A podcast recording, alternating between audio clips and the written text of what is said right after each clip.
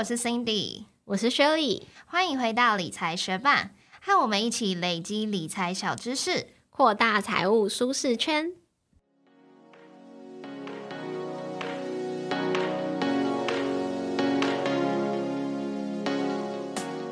在节目开始之前，我们要来分享一则学伴在 Apple Podcast 的留言，他的名字是焦虑研究生，他说太实用了，从研究所时就开始听，简单易懂的内容，两位一定是小姐姐啦。非常感谢焦虑研究生特地到 Apple Podcast 为我们留下5颗星，因为你说你从研究所时就开始听，这样是否是代表你已经毕业啦？如果是的话，就恭喜你脱离研究所的苦海哦。但不知道现在的你有没有变成焦虑的上班族呢？不管有没有，也希望我们的节目可以陪伴你继续度过未来的时光哦。那在这边也想特别感谢在 Spotify 我们留下5星好评的学伴们，因为我自己虽然常用 Spotify 听音乐，但是蛮少用 Spotify 来听我们自己的节目的。那前两天上去看的时候，发现已经有30个5星好评啦，真的特别感谢各位学伴。那也希望有更多用 Spotify 的学伴记得到上面去帮我们5星支持一下哦。谢谢你们的收听，节目准备开始咯。这个月中，美国联准会、台湾央行还有英国央行都接连宣布升息。如果你有背房贷的话，对你最直接的影响就是每个月要缴的利息变多了。但是除此之外，升息还会对我们的生活和投资造成什么影响呢？另外，财经新闻中提到的重贴现率、缩表这些名词又代表什么意思呢？在这集的节目中，就一起来了解升息的影响和认识这些名词吧。美国联准会在3月16号宣布升息1码，联邦基金利率从原本的 0% 到 0.25% 上调至 0.25% 至 0.5%， 正式的启动了升息循环，这也是从2018年以来的首次升息，并且预估在今年年底之前会有6次的升息，目标是要把联邦基金利率调升至接近 2%。 那台湾的中央银行也在隔天3月17号宣布升息1码，将重贴现率从 1.125% 调整至 1.375%。 除此之外，英国的央行也在同一天3月17号宣布升息1码，上调至 0.75%。 那美国联准会调整的联邦基金利率是什么呢？就是一家银行利用手上的资金向另一家银行借出隔夜贷款的利率，也代表短期市场利率水准。那台湾央行调整的重贴现率又是什么呢？首先，我们先来了解一下贴现率。在一家企业它需要资金周转的时候，可以拿着商业票据，像是未到期的商业汇票，向银行申请贴现，也就是将未来的货币转换为现在的货币，提早拿到资金，但是需要按照一定的利率从票据面值中扣除，这个一定的利率就是所谓的贴现率。而银行也会有需要资金周转的时候，除了可以和其他银行互相借调以外，也可以向中央银行借款。那借款的方式就是用手上的商业票据向央行申请重贴现，这个时候支付的利率就是按照央行公布的重贴现率。提高联邦基金利率跟重贴现率都是在提高银行取得资金的成本，那银行就会自然而然将这个成本反映到顾客身上啦。顾客要和银行取得资金的成本，各项贷款的利率也会随之提高。当然，如果你是将钱存在银行作为资金的提供者的话，你可以收取的利息也会跟着提高哦。那这次台湾、美国双方都宣布升息1码，其实就是升息25个百分点，也就是 0.25%。那为什么各国央行要纷纷宣布升息呢？基本上各国央行都有一个重要的任务，就是维持和缓的通膨，他们要避免物价快速上涨，因为那会让人民的生活很痛苦嘛。他们也要避免通货紧缩，因为通缩通常是和经济衰退一起发生的。而基准利率的调整就是货币政策的一种，也是各国央行达成目标最有力的手段之一。大家应该印象很鲜明吧，在2020疫情大爆发的时候，全球股市大跌，各国央行很快就采取降息啊、货币宽松这些政策，向市场投入更多的资金。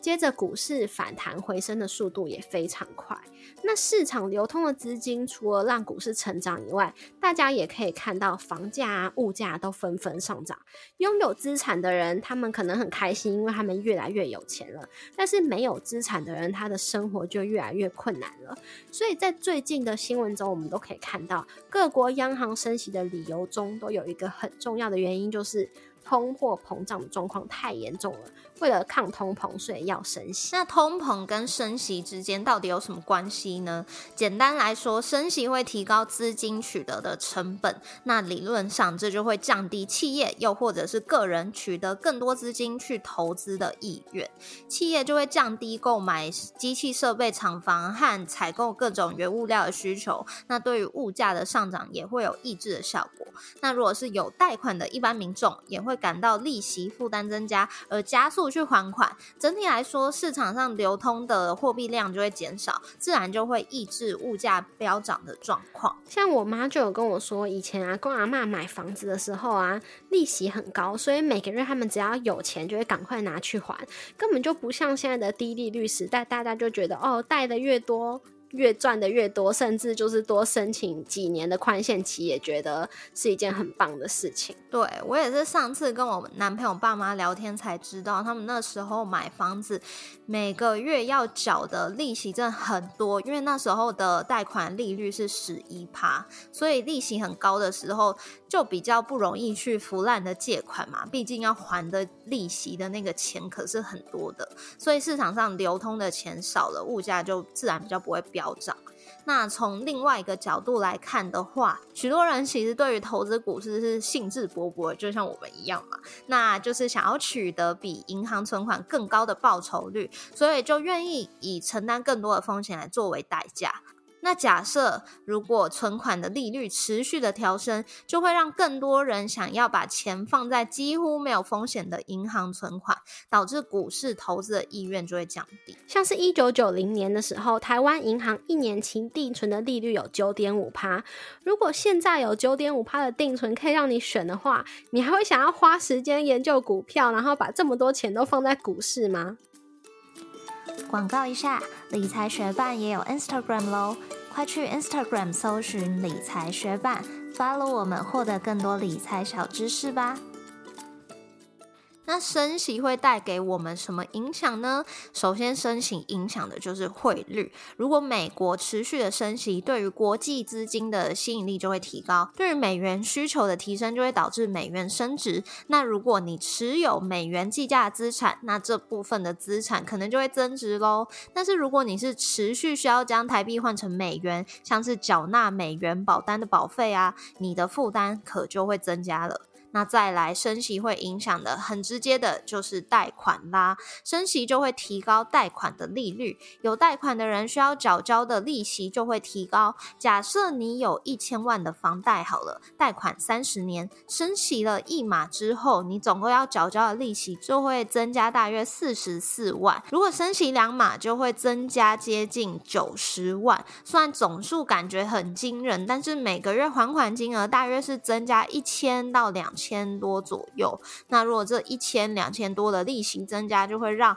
大家觉得蛮难以负担的话，可能是之前在设定贷款的时候，贷款金额把自己逼得有点太紧了。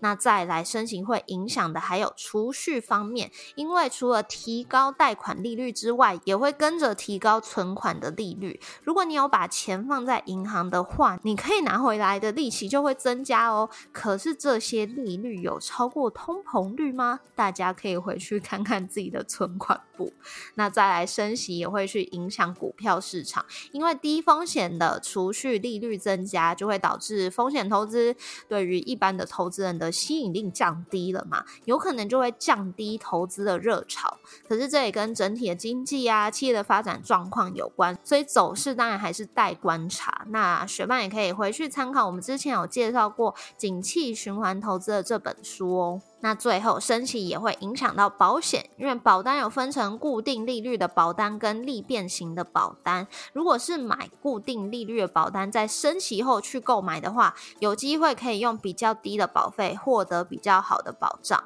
那如果是用利变型的保单，就会因为宣告利率随着市场利率调整，保护有机会获得更多的宣告利率利息，也就是增额回馈金咯。除了升息以外，联准会也宣布最快会在5月进行缩表。缩表又是什么意思呢？它会造成什么影响吗？缩表呢，也是货币政策的一种，一样是要解决市场上面资金过多、通货膨胀的问题。缩表就是联准会要缩减资产负债表规模。如果还不懂资产负债表是什么的学伴，也可以回去听我们第91集的介绍哦。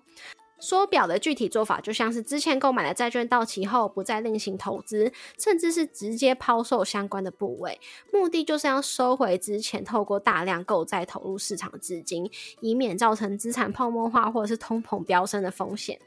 那在2017年的时候，联准会就曾经推动过缩表，但是在2019年，也就是缩表2年后，银行为了填补资金被收回的缺口，放款到隔夜拆款机制的意愿降低，也就是比较不愿意借钱给同业调度，这就进一步推升了短期利率的飙升。最后联准会只好又介入，再次将资金投入市场，并重启一连串的每月购债计划。总而言之呢，缩表会带给市场的不可预测性是远大于升息的。谢谢你在忙碌的生活中愿意播出时间来和我们一起学习，在这边也诚挚的邀请你在 Apple Podcast 和 Spotify 上面帮我们打星留言，让这个节目被更多人听见。同时也欢迎你到 Instagram 搜寻理财学伴，找到我们来跟我们聊一聊哦。如果你愿意支持我们继续把理财学伴做得更好，让这个节目被更多人听见的话，欢迎你也分享理财学伴给身边想一起学习投资理财的朋友哦。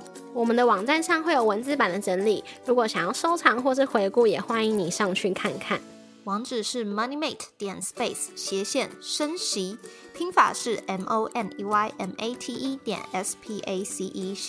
升息，也可以从节目的简介中找到网址哦。理财学伴，我们下次见，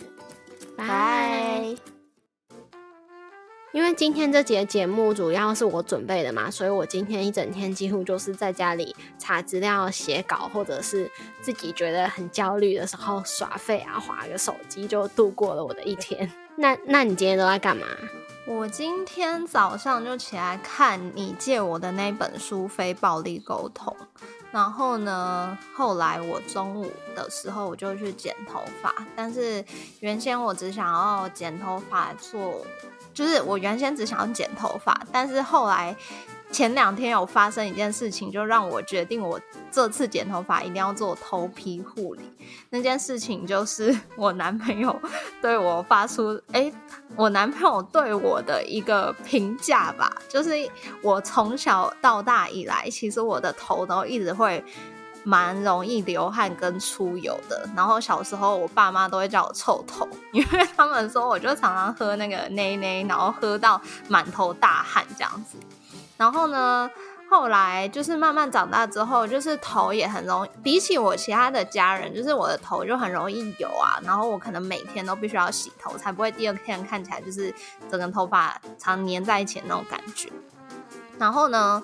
虽然如此，我已经每天洗头了，但是我的头还是很容易很快就臭掉，就是可能到了下午的时候就会变得蛮臭的。而且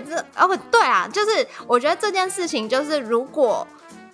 就是除非是我男朋友，又或者是我的家人很靠近我，不然很少人会去注意到这件事情。因为我的头发只要我正常洗，就是它也不会是看起来很油腻的嘛，就是看起来正常一般一般。只是说当就是跟男朋友比较靠近的时候，他当然那个高度又是不是又很自然，可能靠到我的头上，他就很容易闻到我头的味道。然后呢，他就发现我头很臭这件事情，但我其实也不觉得怎么样，因为我从小到大就头臭啊，所以我就也很奇怪。只是自从他发现之后，其实他也没有避讳在闻我的头，他就是很喜欢闻了之后说很臭。然后我就发现说，既然他没有没有避讳在闻，然后我自己又闻不到我头到底多臭，所以我就很喜欢每天叫他闻，然后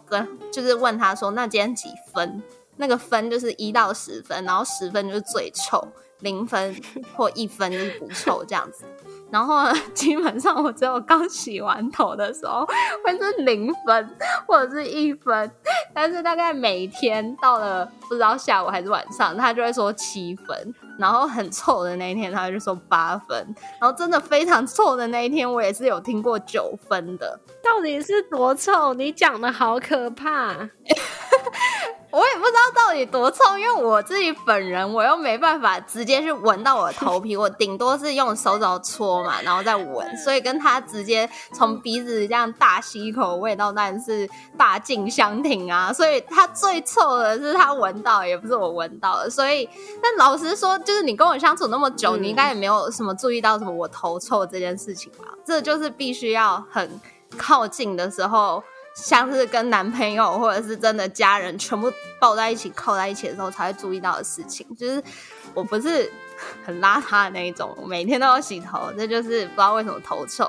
然后呢，所以其实我们已经这种就是评分头到底多臭的模式已经进行了很长一段时间了，我们都还玩不腻。在此征求洗发精业配，然后你继续讲。真的我很需要控油洗发精，你觉得你可以就是拯救我头臭的各种洗发精，挑战 Cindy 的臭头？没错，就是欢迎你们来挑战。然后呢，在此之前，就是在这前几天之前，我都是觉得很无所谓，因为我就觉得我好像没有办法去战胜它，这有点是我的那种体质吧，或者是基因的那种感觉，毕竟就是从小到大都是这样子，我也不会觉得是我很卫生习惯很差才变这样子的。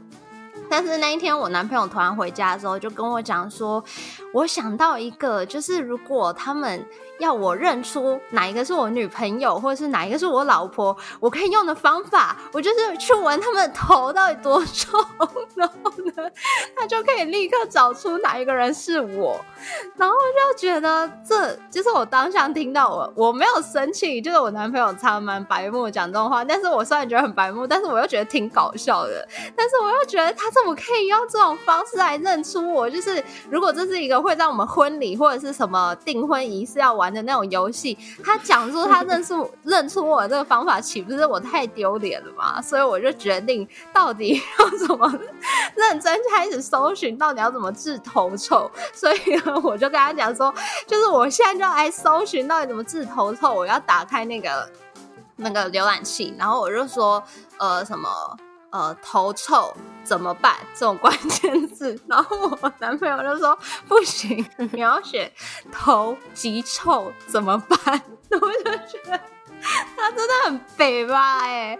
对，反正这就是我今天去做头皮护理的原因。然后我做了之后就是我查询之后，就是也蛮多就是网络上的朋友跟我一样的困扰，然后可能用很多款洗发精也是没用，结果我就看到蛮多人留言写说就是做头皮护理然后1个月1次好像蛮有效的。所以我就跟我男朋友讲说，因为你就是用这种嘲笑我的方式跟我讲我头有这么的臭，所以你必须要去帮我付这个头皮护理的钱。所以呢，我就跟他讲说，我就是下定决心，我这次剪头发的时候我一定要做什么头皮护理。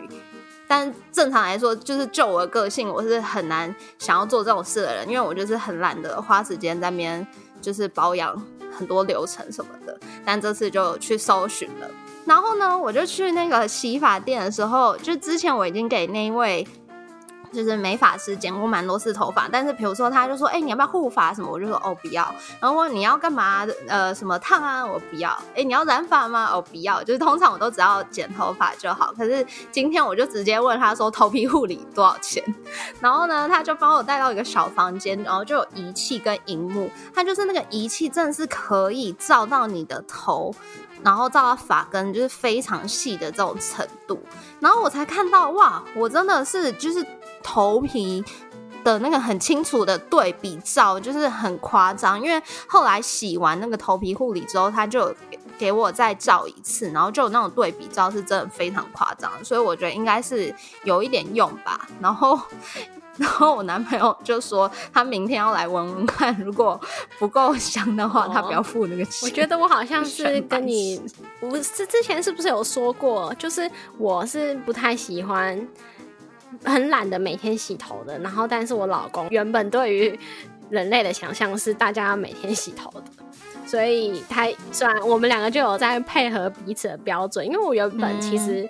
要有3-4天不洗头都还不会有太大问题，除非我去运动或什么大流汗，要不然的话我都觉得3天还 OK， 那样就跟你的状况蛮不一样的。对，但是如果我去很远然后回来，他可能就觉得我有细菌啊什么很脏，然后我有一次真的太懒洗头，我还叫他拿酒精喷我的头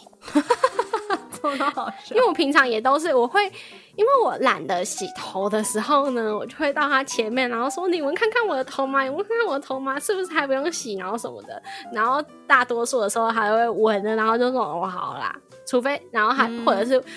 他就会直接说你今天有出门去很远的地方就叫我要洗，然后上次是我就坚决不洗，叫他拿酒精喷我的头哦，我觉得洗头发是一件事，但是会让我最觉得洗头发很麻烦是吹头发这件事情，所以我不知道你是不是也是这样。我是啊，我之前去剪完头发然后有洗头，所以设计师就要帮我吹，然后他还找了另外一个人来帮忙，然后用2只吹风机吹，然后边吹边跟我说你有没有发现你的头很难干，就是因为吹头发太麻烦了，所以我才那么讨厌洗头。嗯，对啊，反正我觉得头皮反正跟肤况也很像吧，就是每个人都不一样，因为像我姐她就是1个礼拜不洗她的头也不会看起来很油的那种，但是我就是1天不洗，我隔天大概中午下午就会看起来很油，所以就是每个人都不一样。那如果有很推荐就是什么控油洗发精或者是怎么样对付极臭的头发很有经验学吧，就欢迎你分享给我，